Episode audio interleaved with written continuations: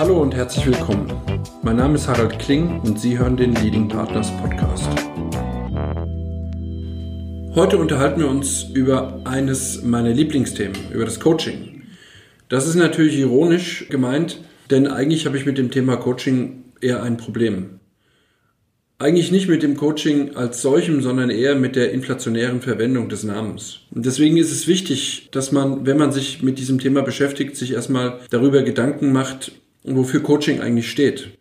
Gibt ähm, da verschiedene Bereiche, wo man von Coaching spricht, also einmal in der Psychotherapie oder also sagen wir mal im medizinischen Umfeld und dann im sportlichen, ne, der klassische Coach und dann eben in der Managementberatung. Alle drei Bereiche haben eines gemeinsam, es geht um das Begleiten. Also ich glaube, das ist ein ganz wichtiger Punkt. Also jetzt nicht im Sinne, dass irgendwo nebenher laufen, sondern äh, so eine Kombination aus äh, Situationen verstehen und mit Empathie dann einfach sozusagen gemeinsam eine Anleitung zu erarbeiten, wie man mit äh, Konfliktsituationen oder mit Situationen besser umgehen kann. Also ich glaube, dass das ein, ein, ein Thema ist, das immer wichtiger wird.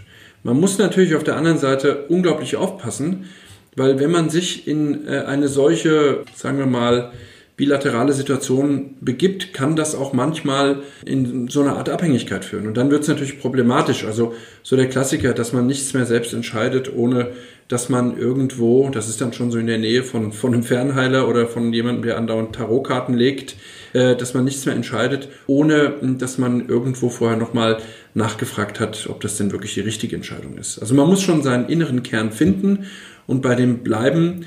Und es ist absolut legitim, sich dabei auch Hilfe zu holen. Und das, das ist für mich Coaching. Also sozusagen eine klassische Beratung, die ich auch immer nur in, in einem Einzelcoaching sehe, auch wenn man vielleicht an der einen oder anderen Stelle das auch in Gruppensituationen machen kann. Also ich persönlich mache das nicht, sondern mir geht es darum, sozusagen strukturierte Gespräche zu führen und dabei zu verstehen, wie jemand tickt, also wie er beruflich äh, unterwegs ist, äh, welche, welche Fähigkeiten er hat, wo er Stärken hat und wo er Schwächen hat.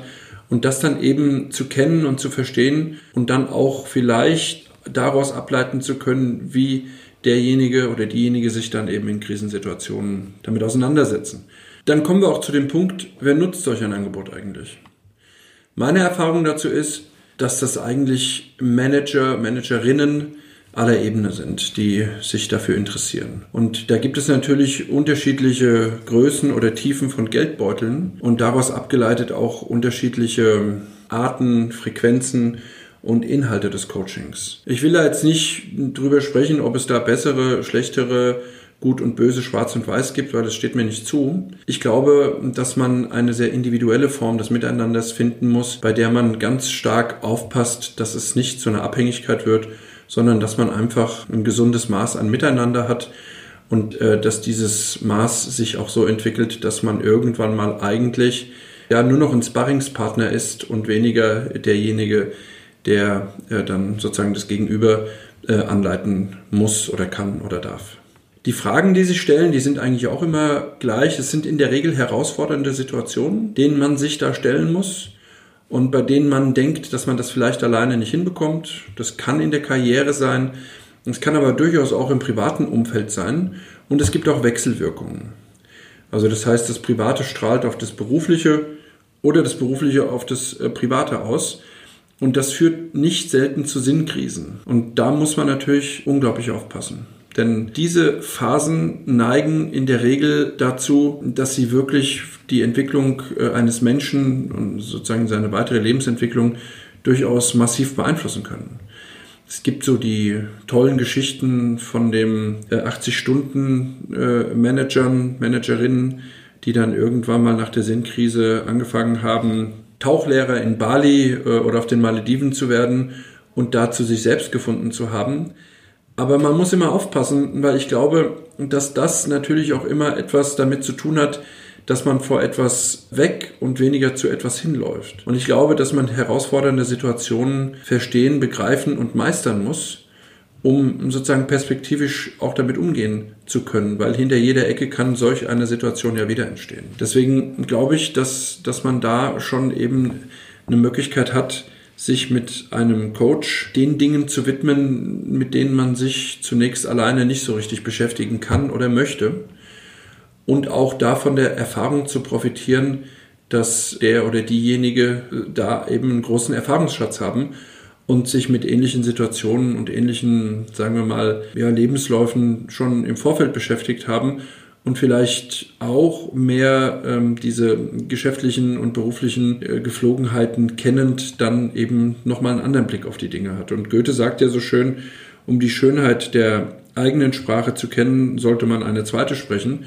Und so ist es hier auch. Also ich habe vielleicht meine eigene Meinung, aber ich kann sie dann eben ähm, wie der Publikumsjoker bei äh, Wer wird Millionär nochmal abprüfen mit einem, der vielleicht eben mir etwas Komplementäres geben kann, was mir dann dabei hilft, am Ende meine finale Entscheidung zu denken oder zu überdenken oder äh, im Nachgang zu bewerten. Und das glaube ich, das ist begleiten. Es gibt ja auch Leute, die sagen, äh, bei der Definition, äh, ich will jetzt hier nicht zu pathetisch werden, aber eine Beziehung, ähm, wofür die eigentlich steht, da geht es auch um das Begleiten. Also, dass man sozusagen beieinander und zueinander steht, egal in welchen Phasen man sich befindet. Und das gilt im Privatleben genauso wie im Berufsleben. Ich glaube, eine wirkliche Beziehung zwischen einem Coach und einem Menschen, der vielleicht am Anfang seiner Karriere steht oder mittendrin ist, oder sich vielleicht auf das Ende seiner Karriere zubewegt, dass für alle wichtig ist, dass sie dabei jemanden haben, der ihnen dabei hilft, damit umzugehen. Also so einfach ist diese Formel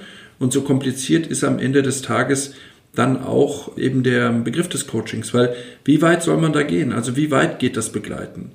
Und äh, im Grunde genommen, äh, wo ist die Abgrenzung? Also man muss dann aufpassen, dass der Coach, am besten noch, wenn er selbst eine Businesskarriere hatte, nicht anfängt, auch Entscheidungen für den anderen zu treffen, sondern es geht wirklich nur darum, klar zu haben, wie gehe ich mit einem Mitarbeiter um, wie gehe ich mit einem Vorgesetzten um, was trifft mich gerade an dieser Situation, was wird da reinszeniert, wie kann ich damit umgehen, dass mich jetzt jemand kritisiert hat, wie kann ich damit umgehen, dass ich jemanden kritisieren muss. Das sind alles Themen, die für uns unglaublich wichtig sind äh, in unseren beruflichen und privaten Umfeldern und mit denen wir in der Regel gerade, äh, sagen wir mal, eben in so einer Sinnkrise, wie, ich sie vorhin beschrieben habe, äh, mit denen wir in der Regel halt eben nicht so viel Erfahrung haben.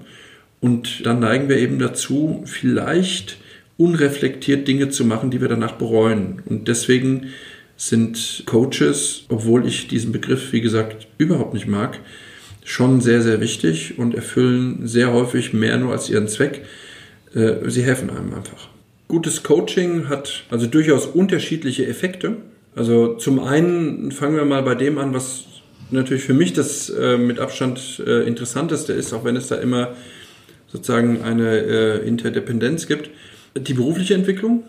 Coaching kann helfen, dass man sich einfach ja, im, im Beruf besser wiederfindet, dass man besser miteinander kann, dass man besser an Themen, an Projekten und an Herausforderungen arbeiten kann. Dann natürlich auch daraus abgeleitet mehr Selbstvertrauen gewinnt, also sozusagen auch eine persönliche Entwicklung hat, auch besser und offener darüber sprechen kann, was man kann und was man nicht kann und auch vielleicht ähm, fordernder dabei sein kann, wenn man sich besser vorbereiten oder einfach besser entwickeln kann oder will innerhalb eines Unternehmens. Das ist also sozusagen der Punkt der persönlichen Entwicklung und daraus abgeleitet sozusagen der übergreifende Begriff der, der Wertschätzung und des Wohlbefindens.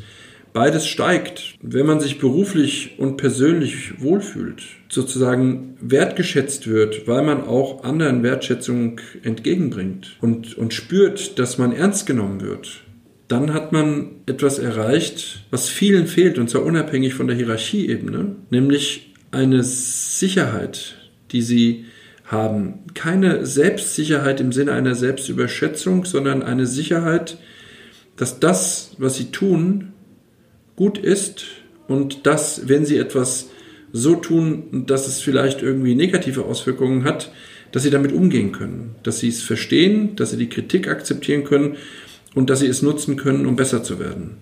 Und das finde ich, das ist einfach ja, eine, eine ganz, ganz interessante Möglichkeit, mit Menschen zu interagieren und ist für mich persönlich mindestens genauso interessant wie das klassische Thema des Executive Search.